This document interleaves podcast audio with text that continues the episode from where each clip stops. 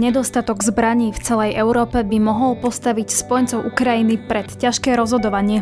Pri podpore Ukrajiny totiž zvažujú aj riziko ruského útoku na nich. Píše napríklad agentúra AP, čo by mali urobiť členské krajiny Európskej únie a na čo by sa mala Európska únia v rámci obrany zamerať. V podcaste budete počuť generála Pavla Macka, e, bude musieť Európa, na tom pracuje, ale zatiaľ viac na papieri a ústami ako, ako v reálnom mm, svete a v reálnych opatreniach pracuje na spoločnom programe mobility. To je posilnenie mostu a podobne, lebo my sme sa tu tak rozvíjali, že vlastne ani naše diálnice a mosty nie sú schopné uniesť tú ťažkú techniku. A europoslanca za spolu Vladimíra Bilčíka. Viac expertov e, potrebuje nájsť peniaze na to, aby sme vedeli zaplatiť. Kybernetický priestor ako taký je dnes obrovskou hrozbou. Práve počúvate podcast Európa a moje meno je Denisa Hopková.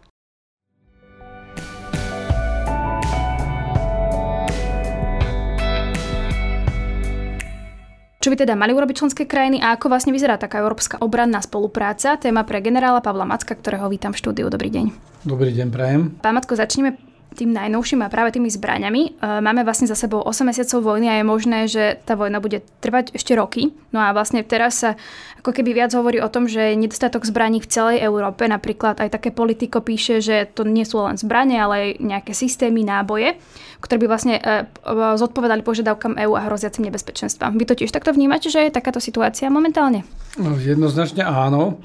My konec koncov vidíme, že samotná tá vojna je vyčerpávajúca vojna, že to nie je nejaká blesková vojna, ktorá sa rýchlo rozhodne a že aj Rusi ktorí boli považovaní za superveľmoc vojenskú, tak majú veľké problémy, spotrebovávajú 10 násobne viac munície, než dokážu za rok vyrobiť, preto chodia do Severnej Kórei, nakupujú dneska rakety už v Iráne, lebo ani samotní Rusi, ktorí sa chválili tým, že aké zbranie majú a vlastne snažili sa ich predať do celého toho tretieho sveta, tak e, majú veľký problém s tým, že e, čoraz ťažšie bude pre nich pokračovať v tej vojne v takej intenzite, v akej ju začali.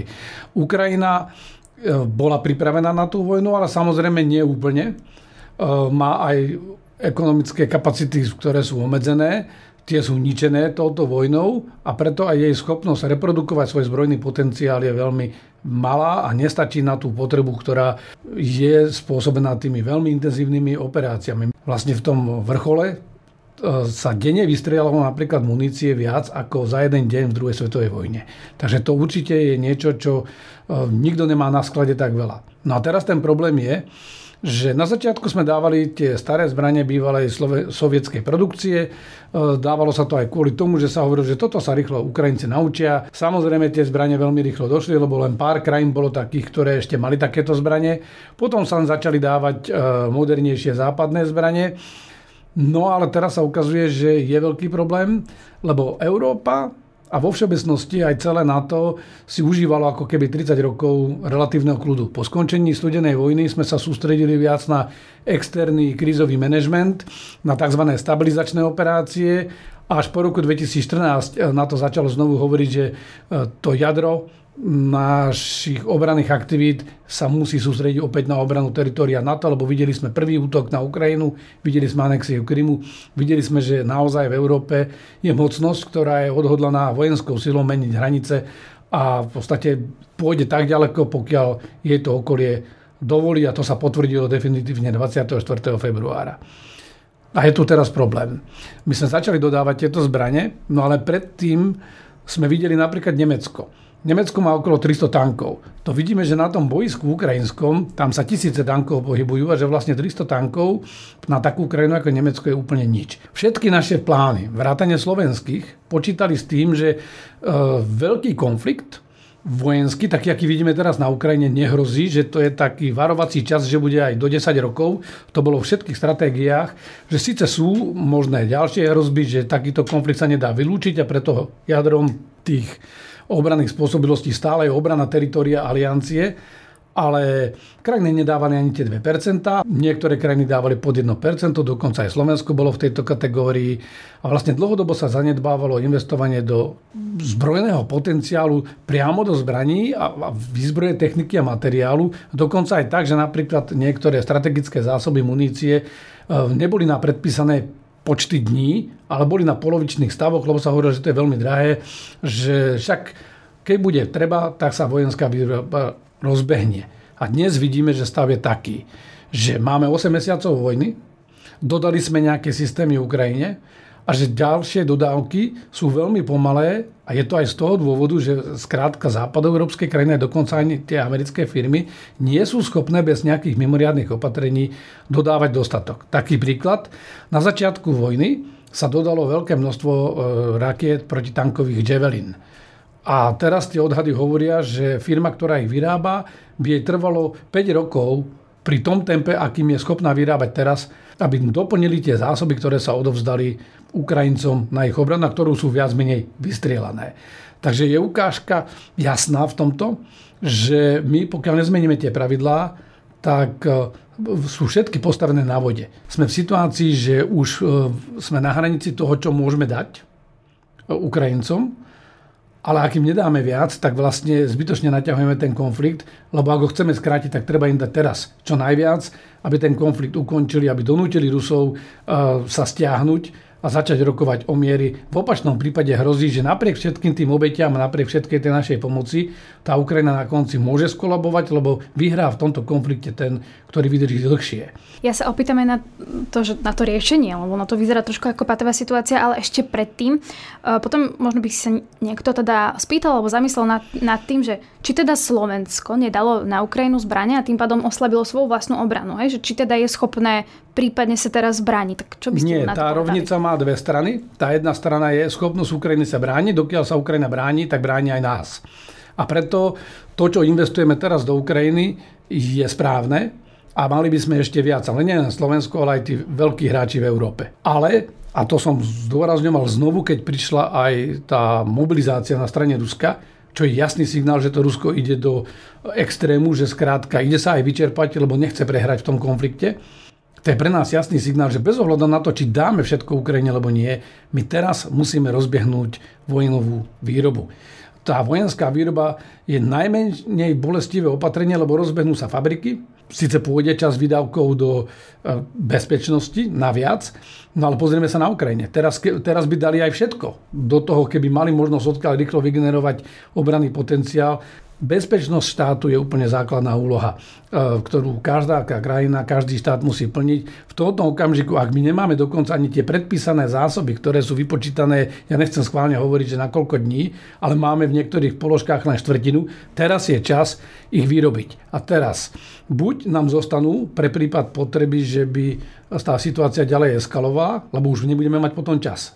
Alebo ich vieme poskytnúť aj Ukrajincom. To znamená, tu je symbióza tých záujmov, že tá rovnica bude fungovať vtedy, keď Ukrajinci budú mať dostatok tých prostriedkov, aby sa dokázali brániť, lebo ak nebudú mať, tak my budeme potrebovať nie to, čo teraz by sme zvýšili tú výrobu, ale budeme potrebovať všetko investovať, podobne ako Ukrajina, lebo budeme priamo ohrození touto agresívnou mocnosťou, ktorá ako náhle vyhrá na Ukrajine, bude posmelená tým, že sme nerozhodní, že sme slabí, príliš komfortní a že vlastne si môže dovoliť zautočiť aj na nás. Tá vojenská výroba, keby si to mal niekto predstaviť, je to v podstate jednoduché, len tak spustiť nejakú vojenskú výrobu a je to, bavíme sa o území Slovenska, alebo skôr na úrovni Európskej únie, alebo na úrovni NATO, alebo ako si to máme predstaviť? No musíme si to predstaviť tak, že e, všetky krajiny aliancie by mali zvýšiť výdavky na obranu a mali by ak nie zvyšovať v tomto okamžiku počet vojakov a pohotovosť, tak mali by okamžite ale zvýšiť e, výrobu.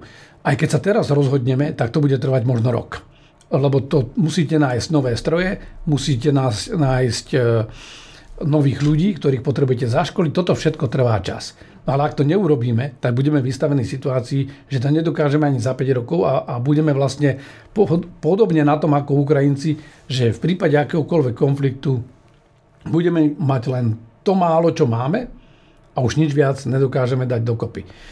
Takže e, tieto zbranie, muníciu je treba vyrábať, e, teraz je ten čas, lebo ešte na to máme relatívny kľud. A stojí nás to najmenej, lebo vidíme to, že vo všetkých oblastiach, ako náhle dopustíme tú krízu, že už, už e, reagujeme na krízu, je príliš neskoro. To bolo v pandémii, teraz sa to ukazuje v tejto vojne. Dokiaľ je vojna u susedov, tak my máme ešte chvíľu časa aspoň čiastočne pripraviť. Neznamená to, že mm, prestať existovať, ale tváriť sa, že máme za hranicami vojnu, takú vojnu, ktorú sme tu skoro 80 rokov nevideli. A že tá vojna trvá a pokračuje ďalej a bude pokračovať do, dovtedy, dokiaľ jedna z tých strán neuzná, že už je vyčerpaná natoľko, že nemôže pokračovať, tak e, my sa nemôžeme tváriť, že toto sa nedieje. My sa musíme racionálne tváriť, že máme rôzne priority, vidíme, že tu je energetická kríza, inflácia, ale musíme investovať aj do tejto výroby. Keď sa pozrieme na členské štáty a na to, že e, presne, že riešia energetickú krízu, možno x iných problémov e, vo svojej krajine a zároveň si uvedomujú aj, že musia podporovať Ukrajinu, ale budú sa musieť možno v nejakom štádiu rozhodnúť, pretože nie je jednoduché napríklad presne to s tou vojenskou výrobou, tak keď sa vy na to pozriete, tak s tým, že poznáte aj vlastne možno fungovanie politiky, Stane sa podľa vás to, že sa bude tá Ukrajina podporovať stále menej a menej, pretože tie krajiny napríklad nezvládnu tú vojenskú výrobu, alebo si povedia, že OK, tak teraz už naozaj myslím na svoje záujmy, veď máme aj nejaké politické záujmy v krajine. Bohužiaľ, u tých jednoduchších politikov sa to už deje a to riziko tu je. Ja možno vysvetlím veľmi stručne v dvoch, troch vetách e, základnú vojenskú teóriu. V takejto vojne ako táto sa útočí na protivníkové tzv. ťažisko alebo centrum of gravity sa tomu hovorí v angličtine. Je to ťažiskový bod, to je zdroj sily tej bojujúcej krajiny toho štátu, toho vojska. V prípade Ukrajiny sú dve takéto ťažiska, z ktorých pochádza vlastne tá sila a vôbec schopnosť Ukrajiny sa brániť. Prvé to ťažisko je e, vôľa sa brániť. To znamená odhodlanie Ukrajincov samotných, bez ohľadu na to, že či by sa stalo niečo Zelenskému alebo komukoľvek, to odhodlanie je veľmi vysoké a brániť sa až do poslednej kvapky krvi. A druhá, druhé ťažisko je zahraničná podpora. Bez tej zahraničnej podpory, hospodárskej, materiálnej, humanitárnej, ale aj vojensko-technickej, Ukrajina nedokáže dlhodobo odolávať takému hráčovi ako Rusko. Pre Rusko je ťažiskom jeho schopnosť zastrašovania, odstrašovania a Druhé také ťažisko pre neho je jeho schopnosť exportovať svoje súroviny, lebo na tom je životne závislé. Viac ako 50% príjmov ruského štátu idú zo súrovín. Takže v klasickom vojenskom konflikte jedna aj druhá strana sa snaží chrániť si to svoje ťažisko a útočiť na ten zdroj sily toho súpera. Samozrejme v tomto prípade Ukrajina má omezené možnosti, preto vyzýva napríklad na tie embarga, preto vyzýva na sankcie, lebo to je to, čo podlamuje tú silu Ruska, tej dlhodobej schopnosti generovať nové a nové zbranie, generovať nových a nových ľudí, ktorých posielajú na boisko. A tá druhá schopnosť je to odstrašovanie tým, že ich porážajú na boisku. Ukazujú nám jasne príklad, že je to možné, že je to poraziteľné a že to nie je neporaziteľná armáda zázračná, ako bola prezentovaná 9. maja na e, tých prehliadkách na Červenom námestí v Moskve, ale že to je armáda poraziteľná, že to chce len odhodlanie vôľu a vonkajšiu podporu. A Rusi presne robia opačne útočia snažia sa zlomiť vôľu ľudí, keďže nevedia na boisku vyhrať, tak preto bombardujú elektrárne, teplárne, snažia sa podlomiť vôľu toho obyvateľstva, vymrznúť ho, vyhľadovať ho, aby, aby sa tá vôľa podlomila. To je jeden zdroj sily Ukrajiny. A druhý je, prehlbujú energetickú krízu, lebo konec koncov aj to bombardovanie elektrárne na Ukrajine má dopad aj na našu energetickú sústavu a Rusi aj týmto zhoršujú tú energetickú bilanciu, ktorá na európskom kontinente je. Samozrejme, ten dopad už je teraz menší, ale okrem toho Rusko tu cieľavedome pôsobí stále to hybridné pôsobenie, to dezinformačné pôsobenie, tie ataky, kupovanie si politikov. A my to vidíme. Vidíme demonstrácie v Prahe, vidíme demonstrácie v Paríži, vidíme demonstrácie v Bratislave, kde títo ľudia z rôznych pohnútok, niektorí len vyťažujú tú aktuálnu ťažobu a títo politici chcú ako populisti získať podporu, ale de facto nahrávajú tejto agresii, posilňujú túto agresiu, lebo Putin vlastne presne toto podporuje rôznymi priamými, nepriamými kanálmi, lebo toto vlastne podrýva tú silu a ochotu toho západu pomáhať tej Ukrajine. No ale na konci sa vrátim k tej vašej otázke. Tým, že nepomôžeme Ukrajine, pomôžeme Rusku. To znamená, my inú možnosť ako pomôcť Ukrajine nemáme, lebo keď pomáhame Ukrajine, pomáhame sebe.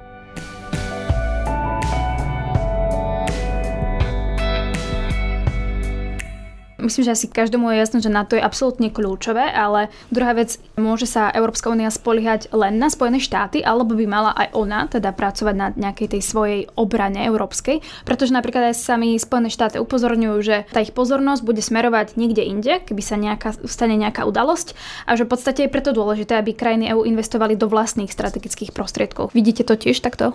Vidím to veľmi podobne. Veľké množstvo európskych politikov v oblasti bezpečnosti a obrany žije v schizofrénii. Niektorí veľmi veľko hubo hovoria o európskej obrane, spoločnej európskej armáde, ale reálne nevieme vybudovať ani jednu poriadnu battlegrupu a vlastne po x rokoch sme teraz prijali 21.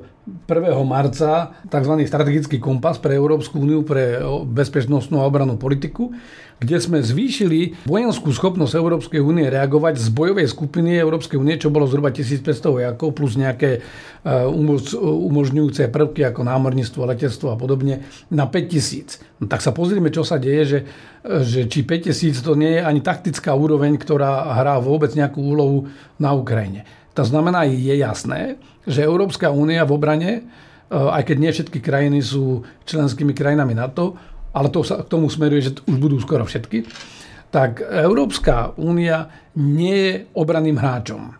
Napriek tomu, že má nejakú spoločnú bezpečnostnú obranú politiku, napriek tomu, že dalo týchto 5000 vojakov, tí sú skôr na taký malý krízový manažment v tom bezprostrednom okolí Európskej únie. Niečo sa udeje na severe Afriky, niečo sa udeje na okraje Európskej únie. Tak e, vieme tam poslať až do 5000 ľudí kontingent a dočasne tú situáciu stabilizovať, než sa ten problém vnútri vyrieši politicky a ekonomicky e, a preveznú si to vlastné bezpečnostné zložky. Európska bezpečnosť a obrana je stále založená na NATO. E, už ho mnohí odpisovali, francúzsky prezident pred pár rokmi hovoril, že NATO je klinicky mŕtvé. Keby dneska nefungovalo NATO, tak sme vystavení na pospas ruskej agresii. Našťastie to NATO funguje. Spojené štáty sú v ňom pevnou súčasťou, ale Spojené štáty dávajú 3 štvrti nákladov na spoločnú obranu. Je jasné, že oni sú globálny hráč, majú aj ďalšie globálne záujmy, a, takže je pochopiteľné, že budú mať väčší podiel. Ale tá disparita, alebo ten, tá disproporcia medzi Európou a Severnou Amerikou je, je zretelná. Spojené štáty, ak dnes majú nejakých 330 miliónov obyvateľov a majú majú, nech je to s Kanadou aj 350-360 miliónov obyvateľov a majú HDP, ktorý je ale menšie ako Európska únia. A Európska únia, dnes sa bavíme 450 miliónov alebo viac obyvateľov plus e, aj pod najväčšie HDP na svete kombinované a vlastne v obranných spôsobilostiach našej vlastnej obrany. Tak 75% výdavkov vlastne ide zo Spojených štátov. Spojené štáty vnímajú, že to geopolitické ťažisko napriek tomuto konfliktu, ktorý teraz uprel pozornosť na Európu, v skutočnosti sa presúva do Ázie a do azijsko-pacifického regiónu. Čína sa stáva dominantným hráčom v tej oblasti. Má to svoje dôsledky a Američania viac pozerajú túto oblasť. A toto bol trend, ktorý bol v Amerike dlhodobý. To už je 15 rokov, 20 rokov, kedy oni sa pozorne pozerajú na Pacifik. Dokonca ja to poviem tak, že keby Putin nebol netrpezlivý, tak Spojené štáty už odišli z Európy strategicky ešte ku koncu Trumpovej administratívy chceli znižiť ďalej tie vojska. Momentálne vlastne po samite NATO Spojené štáty prislúbili, že e, posilnia svoju prítomnosť, ale tá nebude ani taká, ako keď ja som vstupoval v roku 2004 do aliančného veliteľstva. My sme vstúpili do aliancie, ja som pár týždňov na to išiel zo spojeneckého veliteľstva v Heidelbergu a vtedy tá americká prítomnosť v Európe bola dvojnásobná oproti tejto najmä, ak sa to merá bojovými kapacitami. Lebo dnes oni majú síce nejaký personál v Európe, je to veľmi vysoké číslo, a to sú školy, výcvikové strediska, podporné systémy, ale reálne tých bojovníkov nemajú. Takže toto trochu posilnia. Čo to ale znamená pre Európu? Európa bude závislá na aliancii, ale musí investovať do niektorých spôsobilostí aj sama. Európa nemá strategickú prepravu, Európa nemá podporu mobility. My máme ešte ďalší problém, že aj ten kolekt, systém kolektívnej obrany vyžaduje schopnosť našu presunúť sa zo západnej Európy na východnú, zo severnej na juh alebo z juhu na sever podľa toho, kde vznikne problém, aby sme vedeli tú skladačku, tú spoločnú obranu vyskladať aj v rámci aliancie. A vidíme, aké je to zložité aj pre tých Američanov cez oceán sa sem prepraviť, usadiť, rozvinúť si svoje sily a prostriedky, to nie sme vo vojne. A takže bude musieť Európa, na tom pracuje, ale zatiaľ viac na papieri a ústami ako, ako v reálnom mm, svete a v reálnych opatreniach pracuje na spoločnom programe mobility. To je posilnenie mostu a podobne, lebo my sme sa tu tak rozvíjali, že vlastne ani naše diálnice a mosty nie sú schopné uniesť tú ťažkú techniku, ktorú by sme potrebovali presúvať z jedného konca Európy na druhý. A potrebuje Európa doplniť svoje sily a prostriedky, aby sa nemuselo všetko sem voziť spoza oceánu. To znamená aj tú ťažkú techniku. Potrebuje zvýšiť pohotovosť svojich jednotiek. Na to na toto prijalo opatrenie, lebo z pôvodných, z pôvodných 40 tisíc síl vo vysokej pripravenosti ideme na 400 tisíc to neznamená, že do hodiny tie síly sú nasaditeľné, stále to bude do 30 dní, ale budeme mať 400 tisíc vojakov, ktorí budú nasaditeľní a použiteľní do 30 dní. To budú samozrejme veľké náklady. No a tá tretia vec je, že Európa e, namiesto snívania o nejakej spoločnej európskej armáde, môžeme sa k tomu vrátiť, ak nám ide čas, ale e, mala by sa venovať určite to, čo už začala. Európsky obranný fond, Európsky fond pre e, výskum a vývoj v oblasti ja sa k tomu ešte dostanem. To sú aj také tie materiály, ale ešte jedna vec. Viem, že a pokiaľ sa teda, sa teda nemýlim, napríklad také Dánsko sa až neskôr pripojilo k spoločnej európskej obrannej spolupráci. Myslím, že to bolo až potom, ako začala tá vojna vo februári. A myslím, že tam bol argument, že nechcú os oslabiť NATO. A teda možno, že by bolo dobré vysvetliť, že aká je úloha EÚ, hej, napríklad v tej obrane, a aká je úloha NATO. Neoslabíme napríklad potom NATO, ak, ak sa zameriame viac na nejakú obranu Európskej únie? E, všetky krajiny majú jednu sadu síl. Slovensko nemá uh, troje ozbrojené sily, jedny pre NATO, jedny pre Európsku úniu a jedny pre OSN, lebo aj pod vlajkou OSN pôsobíme. Máme len jedny sily a tie alokujeme podľa toho tam, kde treba.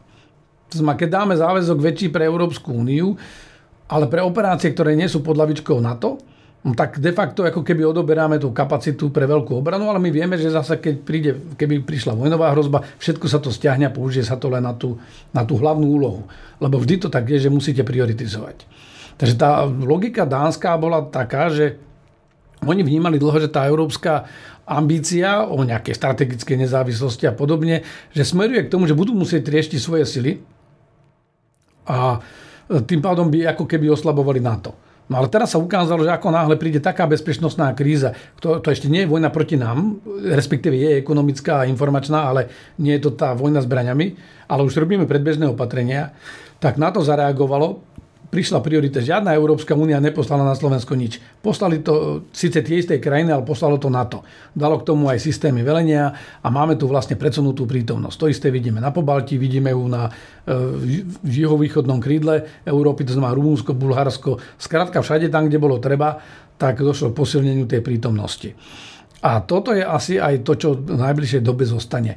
Európska únia e, si musí vyriešiť v bezpečnosti a v obrane tie preventívne úlohy a ten krízový manažment vo svojom okolí. Lebo to môže byť aj taká téma, ktorá napríklad nezaujíma všetkých členov NATO.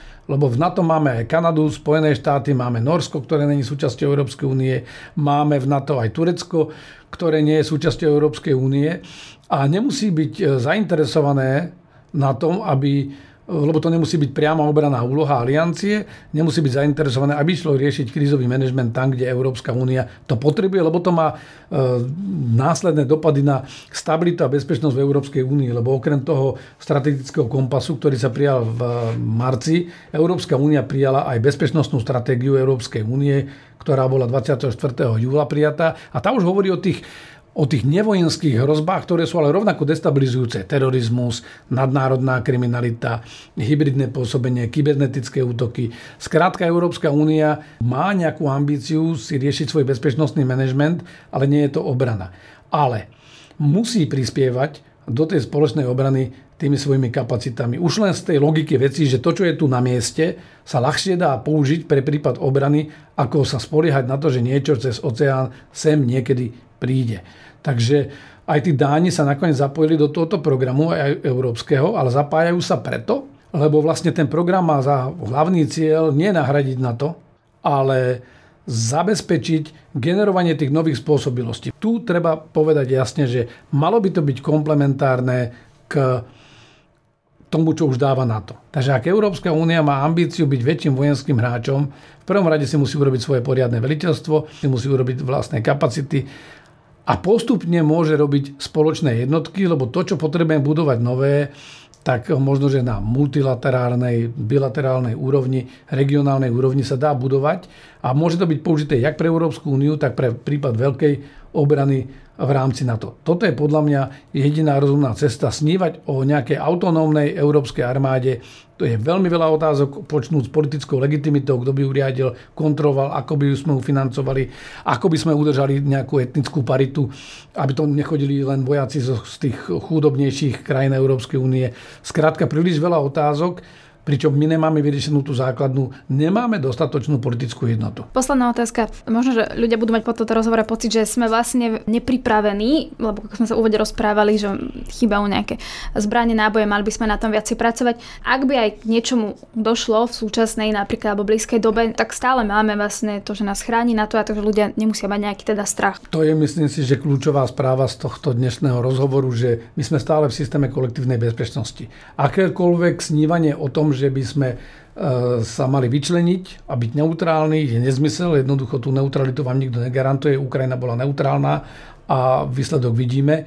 Akékoľvek snahy bez toho, že by sme to mali reálne podložené nejakou kapacitou e, eliminovať pôsobenie NATO a začať hovoriť o nejakom regionálnom pôsobení alebo o Európskej únii ako náhrade NATO je nezmysel. NATO má aj mohutný jadrový ostrašujúci e, na tom má veľmi silné, spoločne veľmi silné letectvo, námorníctvo, pozemné sily, ktoré síce majú tie nedostatky, o ktorých sme hovorili, a to je pre prípad dlhého konfliktu, ale zatiaľ tá mohutná úderná sila a odradzovacia sila na to je dostatočná na to, aby e, si niekto trúfol nás napadnúť, no ale my sa musíme pozerať, ja ako plánovať stratég sa musím pozerať, že ak by napriek tomuto to odradzovanie zlyhalo, tak tá naša schopnosť musí byť reálna. To znamená, to, čo máme, musí byť ozajstné, musí to byť pripravené a musí, musíme byť schopní to, to, to nielen, že vycvičiť, ale aj demonstrovať e, tú schopnosť, spôsobilosť, ale aj odhodlanie to použiť. A to sme videli teraz, že vlastne v momente, keď e, hrozila tá kríza bezprostredne, tak aliancia začala rozmiestňovať vojska, ktoré by ju rozhodne nestačili ešte v tomto okamžiku na obranu Slovenska v prípade priamého útoku, ale je to jasný signál tomu agresorovi vonku, že pozor, my to pozorne sledujeme, nechceme sa zapájať do tej vojny priamo, ale svoje si strážime a v prípade potreby budeme túto prítomnosť navyšovať až na toľko, koľko by bolo treba. Toľko teda k európskej obrane. Generál Pavel Macko, ďakujem pekne. Prajem príjemný deň, ďakujem za pozvanie.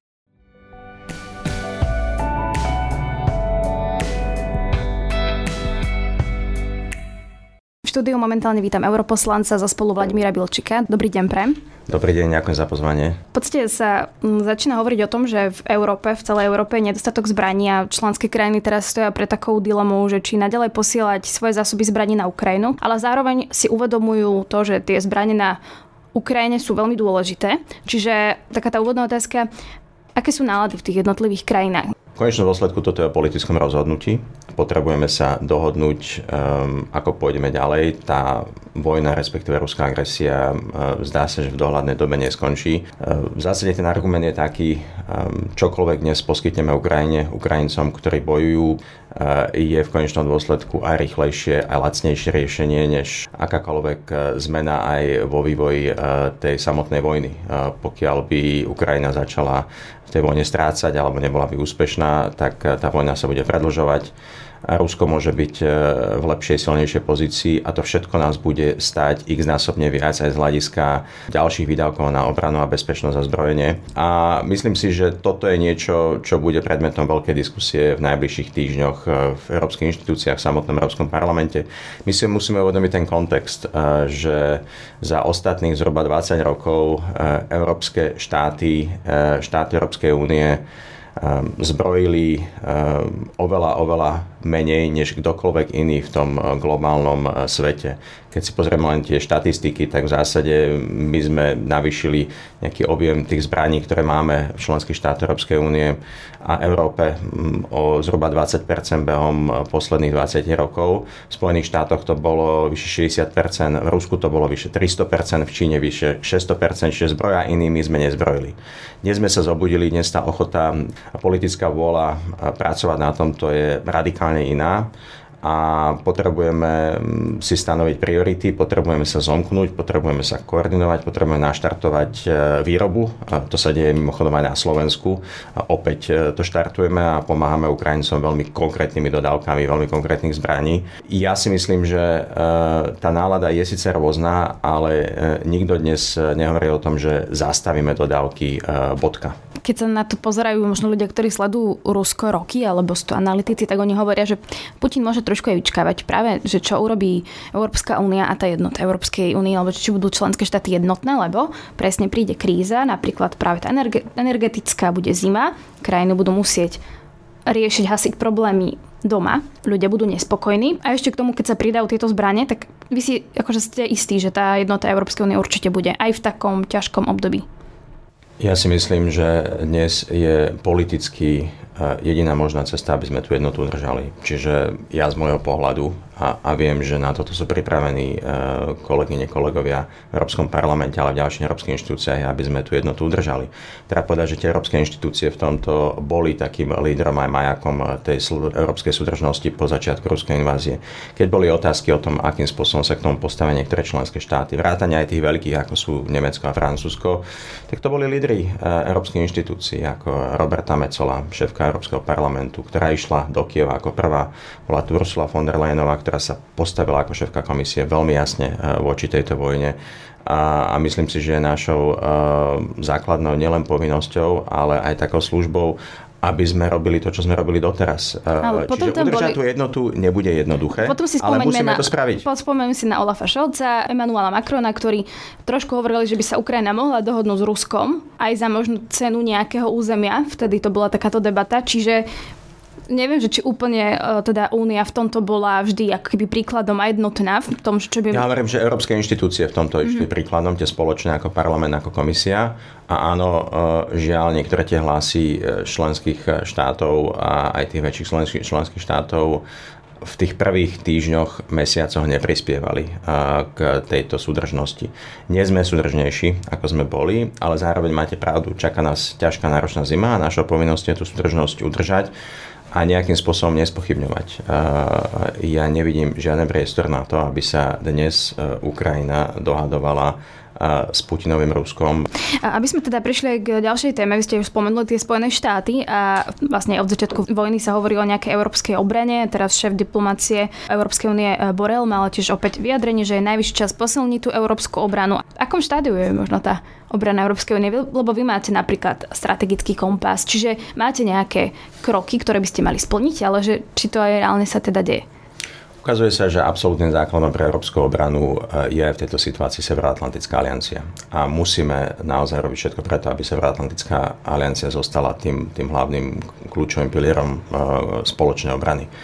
Zároveň eh, my diskutujeme o európskej obrane v podstate už 10 ročia, na novo od 90. rokov, keď sme mali sériu občianských vojen v bývalej Jugoslávii a opäť o tom diskutujeme teraz. Um, v akom je to štádiu? Myslím si, že je to štádiu, že veľa sme diskutovali za posledné roky. Ehm, máme nejaké spoločné inštitúcie, máme napríklad agentúru, ktorá nám e, spoločne pomáha obstarávať ehm, vojenskú techniku, e, plánovať e, je obstarávanie, výskum, vývoj.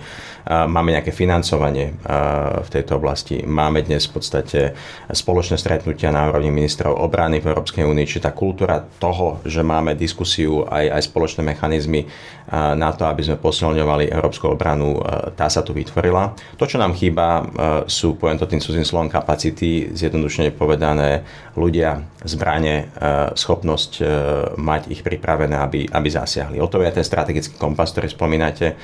E, my potrebujeme mať pripravených v najbližších rokoch zhruba 5000 ľudí, vojakov, vojakov vojačiek, ktoré vieme spoločne nasadiť v nejakej krízovej situácii. Vieme ich mať pripravených, vybavených, vieme tam mať nejaký podporný tím a tá európska obrana nebude nikdy e, v najbližších rokoch pripravená čeliť nejaké veľké vojne. Ale môžu nás čakať menšie konflikty. E, my už dnes sledujeme hybridné hrozby, napríklad na Západnom Balkáne, ktorému ja sa veľmi venujem. Máme náročnú situáciu v krajinách ako Čierna hora. Potrebujeme pripravení na to, pokiaľ nám tam začne vybuchovať nejaký konflikt, pokiaľ tam budú predložené sily Kremla, aby sme vedeli zasiahnuť, aby sme tam mali svojich uh, vojakov a toto nebude niečo, čo nevyhnutne bude riešiť na to. Čiže práve tu vidím ten priestor pre um, aj ten strategický kompas, aj prácu na ňom, um, aby sme pod vlajkou Európskej únie, ktorá mimochodom nezabezpečuje mier v Bosne a Hercegovine, tam máme vojakov pod vlajkou Európskej únie, uh, vedeli, vedeli zabezpečiť všade tam, kde nám môže hroziť nejaká kríza alebo aj vypukne nejaká kríza. Čiže nie je veľká vojna, ale krízová situácia, ktorú jednoducho budeme pripravení spoločnými silami riešiť. Áno, on je 8 mesiacov od začiatku tej veľkej vojny na Ukrajine, tak teda Niekto by sa spýtal, že ako to, že v podstate sú tie kroky veľmi nekonkrétne, že či trošku to nie je pomalé a že či stačí len diskutovať. Nediskutujeme len. Máme, máme takisto aj finančné nástroje, ktoré v rámci toho fungujú európsky mierový finančný nástroj, v rámci ktorého financujeme už niektoré veci aj súvisiace s Ukrajinou a chystáme sa podporovať a opäť to Európska iniciatíva Ukrajinu v takých podporných aktivitách, ktoré súvisia aj s tréningom, s podporou vlastne ich bezpečnostných zložiek. Čiže dejú sa veľmi konkrétne veci a práve tu vidím tú pridanú hodnotu tej európskej obrany. Som sa želal, aby sa to dialo rýchlejšie. Je to niečo, na čo budeme, budeme tlačiť. Čo to brzdí?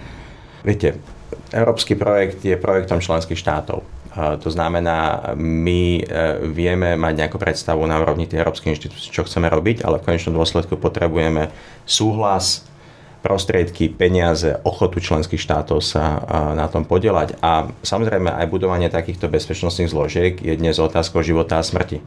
A otázky života a smrti my dnes riešime stále politicky na úrovni členských štátov. To znamená, ak máte niekam vyslať bezpečnostné zložky, potrebujete na to politický súhlas členských štátov, parlamentov a jednoducho nerozhodujeme o tom v spoločných európskych inštitúciách. My môžeme nakresliť e, tú mapu a, a vytvoriť podporné inštitúcie, ale tie kľúčové politické rozhodnutia sú, sú v členských štátoch. Čiže čo to brzdí?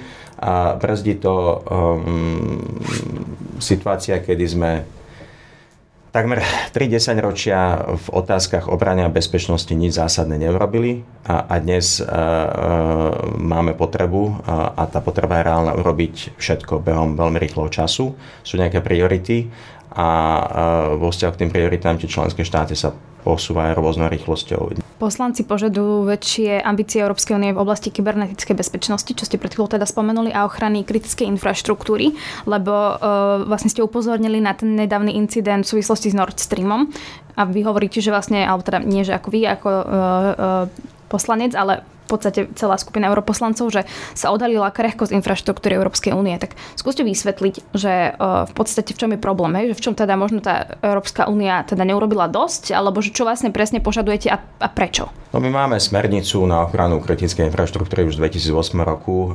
Momentálne sme ju aktualizovali a teraz hovoríme členským štátom, aby ju zaviedli do praxe už teraz, ideálne 2022 roku, lebo čaká sa na jej plné spustenie do roku 2024. No a my potrebujeme chrániť našu kritickú infraštruktúru a v zásade tá môže byť dnes napadnutá nielen bombami, ako to vidíme na Ukrajine, ale aj kybernetickými útokmi. A žiaľ, Rusko sa pripravovalo na tieto kybernetické útoky e, dlhý, dlhý čas. V podstate pracovalo na tom ešte dávno predtým, než e, obsadilo Krym a vlastne odvtedy svoje kapacity zvyšovalo. Um, potrebu investovať do kybernetickej obrany Európskej únii, Európanov. My dnes máme aj veľkých hráčov v oblasti kybernetickej bezpečnosti, e, dokonca jeden z nich sídli na Slovensku, globálna firma, e, ktorú všetci máme takmer v počítačoch a, a ktorá dnes pomáha, viem o tom e, aj na Ukrajine a vlastne snaží sa zmobilizovať aj tie európske sily toto e, je situácia, kedy každý členský štát môže byť zraniteľný. E, írsky zdravotný systém, dánska lodná spoločnosť e, boli cieľom kybernetických útokov. Bavíme sa tento týždeň, zavral sa slovenský parlament to je obrovská vec. Prečo? Lebo máme kybernetický útok. Čiže toto súvisí aj s ochranou demokracie a demokratických inštitúcií. Čaká nás množstvo volieb v najbližších mesiacoch. Budeme mať európske voľby v 2024 roku. Súčasťou toho je aj e, balík e, paktu o ochrane demokracie, ktorý má vlastne predstaviť Európska komisia. A my potrebujeme chrániť, keď sa bavíme o kritickej infraštruktúre, aj naše demokratické inštitúcie. E, kybernetický útok má vyradí z prevádzky vládu, parlament, spochybní priebeh volieb, máme veľký problém. A stačí veľmi málo z pohľadu e, takého nepriateľa ako je Rusko, aby zneistil ľudia, aby vytvoril chaos. To je cieľom e, týchto kybernetických útokov. A stačí, keď ten chaos sa vytvorí v jednej členskej krajine, môže mať problém celá únia. Treba povedať, že Spojené štáty sú v tomto ďalej, Izrael je v tomto ďalej a opäť potrebujeme do toho investovať e, viac prostriedkov, spojiť sily, ale máme tých aktérov. Ďakujem pekne, toľko teda europoslanec a za spolu Vladimír Bilčík. Ďakujem vám pekne, pekný deň. To je z podcastu Európa všetko. Ak si chcete vypočuť aj predošlé časti, nájdete ich na webe Aktuality.sk a v podcastových aplikáciách. Pekný zvyšok dňa želá Denisa Hopková.